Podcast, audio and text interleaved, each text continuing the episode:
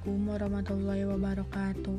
Saya Naila Zahra dari kelas 8B akan menjelaskan tentang jenis makanan bergizi dan sehat dan pengertiannya juga. Pengertian makanan sehat adalah makanan yang memiliki gizi yang seimbang, mengandung serat dan zat-zat yang diperlukan tubuh untuk proses tumbuh kembang Menu makanan sehat harusnya kaya akan unsur zat gizi seperti karbohidrat, protein, mineral, vitamin, dan sedikit lemak tak jenuh.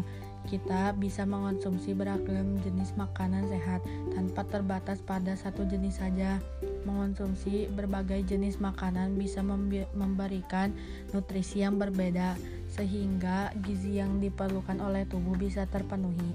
Banyaknya zat-zat kimia dan hanya memiliki satu atau dua kandungan aja, sehingga tubuh masih kekurangan akan beberapa zat yang sangat penting. Makanan sehat seharusnya dapat memberikan beragam kandungan nutrisi dalam jumlah yang memadai, termasuk mineral dan vitamin. Tujuan memakan makanan sehat bagi tubuh kita adalah untuk menjaga agar badan kita tetap sehat, tumbuh dan berkembang secara baik. Makanan sehat dan bergizi seimbang bukan berarti makanan yang mahal dan enak. Makanan sehat menurut ahli gizi meng mengandung empat macam makanan yaitu makanan pokok, lauk pauk, dan sayur dan buah. Makanan pokok banyak mengandung karbohidrat atau zat tepung misalnya nasi, jagung, roti, singkong, dan sagu. Karbohidrat sangat diperlukan oleh tubuh sebagai sumber tenaga. Dari sumber tenaga ini, kita bisa melakukan segala aktivitas atau kegiatan. Jadi, agar tubuh bertenaga, maka setiap hari kita harus makan karbohidrat yang cukup, yang bisa diambil dari nasi, roti, jagung, singkong, maupun sagu. Terus lauk pauk. Lauk pauk itu banyak mengandung protein dan lemak yang digunakan untuk membangun tubuh dan mengganti sel-sel yang rusak. Contoh yang termasuk dalam lauk pauk adalah daging, ikan, telur, tempe, tahu, dan lain-lain. Masih banyak. Sayur dan buah. Sayur dan buah banyak mengandung vitamin dan mineral. Vitamin dan mineral ini dibutuhkan oleh tubuh untuk menjaga tubuh dan tidak mudah terserang penyakit. Contoh sayur adalah brokoli. Sayuran yang satu ini kaya akan serat, kalsium, kalium, folat, dan fitonutrien. Zat ini adalah senyawa yang dapat mengurangi risiko penyakit jantung, diabetes, dan beberapa jenis kanker. Brokoli juga mengandung vitamin C, antioksidan, serta beta karoten. Satu porsi brokoli yaitu sebanyak 100 gram dapat memberi kamu lebih dari 150% asupan vitamin C harian yang disarankan. Terus yang kedua tuh sayuran berdaun hijau. Penelitian telah menunjuk, menunjukkan bahwa banyak mengonsumsi sayuran berdaun hijau gelap seperti bayam atau kubis dapat secara signifikan menurunkan risiko seseorang terkena diabetes tipe 2. Bayam misalnya sangat kaya akan antioksidan, terutama ketika direbus sebentar. Bayam juga merupakan sumber vitamin A, B6, C, E, dan K yang baik. Terus tuh ada buah-buahan. Buah-buahan juga penting banget dikonsumsi soalnya memiliki kandungan vitamin yang tinggi. Berikut ini buah yang memiliki kandungan nutrisi yang tinggi.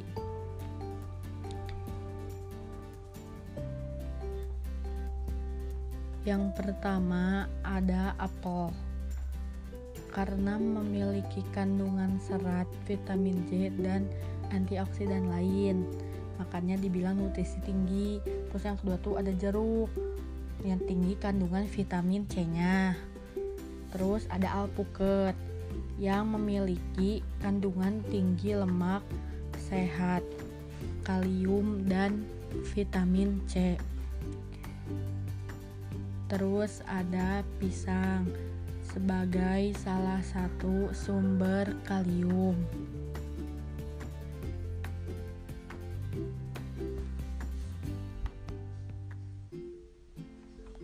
Terus buah-buahan berry seperti blueberry dan strawberry memiliki kandungan antioksidan dan serat yang tinggi serta rendah kalori.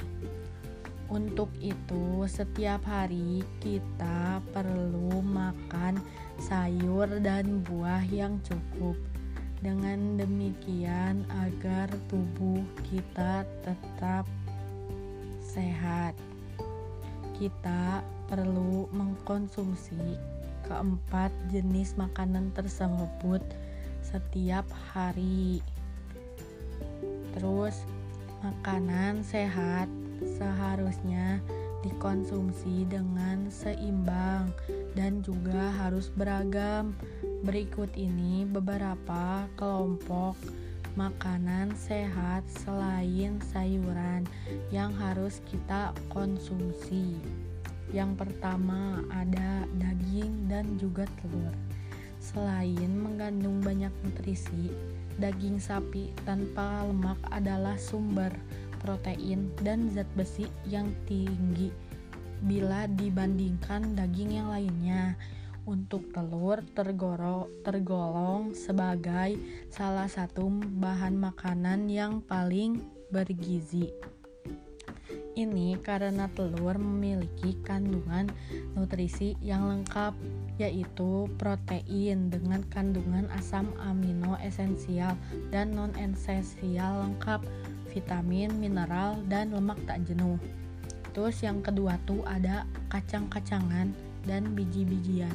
Kelompok makanan ini merupakan jenis makanan sehat yang renyah dan saat eh, dan syarat akan nutrisi dan berbagai mineral penting untuk tubuh, termasuk magnesium dan vitamin E. Kacang-kacang kacang-kacangan merupakan sumber protein nabati yang baik, terutama bagi mereka yang vegetarian. Terus ada ikan dan makanan laut lainnya. Makanan laut seperti ikan adalah sumber asam lemak omega 3 dan yodium. Berdasarkan penelitian, orang yang sering makan ikan laut memiliki risiko lebih rendah terhadap beragam penyakit seperti penyakit jantung dan cenderung berumur panjang. Terus ada susu. Susu memiliki kandungan tinggi mineral, protein hewani, lemak sehat, dan juga vitamin. Selain itu, kandungan kalsium pada susu juga memiliki kadar yang tinggi. Susu juga diolah menjadi keju, difermentasikan menjadi yogurt yang baik untuk pencernaan karena mengandung banyak bakteri yang baik. Jadi bakteri itu ternyata ada yang baiknya ya. Makanan sehat bagi pengidap penyakit tertentu. Jadi kan kadang kok yang punya penyakit tuh kayak dibatasin makannya. Nah ini tuh ada makanan sehatnya gitu. Berikut ini beberapa jenis makanan yang sehat bagi sebagian orang memiliki pantangan makan atau menderita penyakit tertentu. Yang pertama ikan salmon Ikan salmon dan jenis ikan lainnya mengandung akan asam lemak omega 3 merupakan makanan untuk kesehatan jantung yang layak untuk dikonsumsi. Kandungan omega 3 sendiri bisa menurunkan risiko gangguan jantung atau aritmia dan juga tekanan darah. Selain itu dapat menjaga peradangan serta menurunkan trigliserida. Oatmeal Makanan untuk kesehatan jantung bisa juga dengan mengonsumsi oatmeal yang tinggi akan serat yang dapat menurunkan kolesterol. Bagi pengidap diabetes, oatmeal merupakan makanan yang sangat penting karena dapat menjaga kadar gula darah. Makanan ini dapat menyehatkan jantung dengan menurunkan kolesterol jahat. Dan sebenarnya tuh masih banyak lagi, tapi aku uh, saya cuma memberi contoh dua doang. Nah, uh, menjaga uh, yang lainnya bisa dicari lagi buat nambah ilmu. Menjaga kesehatan bukanlah hal yang sulit selama kita menjaga pola makan untuk asupan gizi agar tubuh kita tidak kekurangan nutrisi dan bisa tetap semangat untuk melakukan aktivitas sehari-hari. Nah, terus makan makanan yang bergizi, bergizi juga ada kaitannya dengan COVID-19 gitu ya, guys. Pola makan yang mencegah transmisi atau penyebaran COVID-19 dari satu orang ke orang lain tentu relevansinya kecil, tetapi pola makan yang sehat untuk mencegah atau mengurangi resiko mengalami gangguan kesehatan yang fatal ketika terserang COVID-19 adalah hal yang lebih logis. Prinsip dari pola makan sehat adalah aman, bergizi, beragam, dan berimbang. Makanan dapat diartikan bahwa makanan tersebut aman dapat diartikan bahwa makanan tersebut aman untuk dikonsumsi dan tidak mengandung zat-zat yang meracuni tubuh. Bergizi dapat diartikan sebagai makanan yang mengandung gizi yang lengkap, meliputi makronutrien, nutrien dan mikronutrien. Termasuk di dalamnya adalah karbohidrat, protein, lemak, vitamin, dan mineral. Selain itu, disertai juga minum air putih yang cukup dan aktivitas aktivitas fisik yang cukup beragam dapat diartikan sebagai keberagaman makanan kita. Artinya, ketika kita mengonsumsi sumber protein diusahakan tidak dari satu sumber saja, tetapi dari beragam sumber seperti daging, ayam, telur, kedelai, dan sebagainya. Pada prinsipnya zat gizi, suatu makanan akan saling melengkapi dengan makanan lainnya. Berimbang dapat diartikan sebagai keseimbangan makanan yang kita konsumsi. Artinya jangan sampai kita hanya makan nasi banyak dengan lauk sedikit itu merupakan indikasi bahwa asupan gizinya tidak seimbang eh berimbang. Tentu saja ketika meningkatkan daya tahan tubuh sangat disarankan untuk mengkonsumsi sumber protein, vitamin dan mineral lebih tepatnya protein, vitamin dan mineral dan mineral terutama zinc. Mempunyai kontribusi besar dalam meningkatkan gaya tahan tubuh memiliki memilih asupan gizi pada masa sekarang ini memang diumat, diutamakan untuk meningkatkan daya tahan tubuh.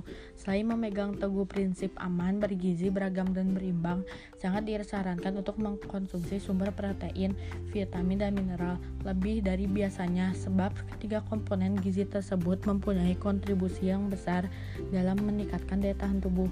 Suplemen makanan serta jamu jika dipandang mampu memperkuat daya tahan tubuh dapat dikonsumsi juga secara teratur namun tidak berlebihan. Nah, segitu aja yang bisa saya jelaskan. Maaf bila banyak kesalahan karena manusia tempatnya salah. Uh, wassalamualaikum warahmatullahi wabarakatuh.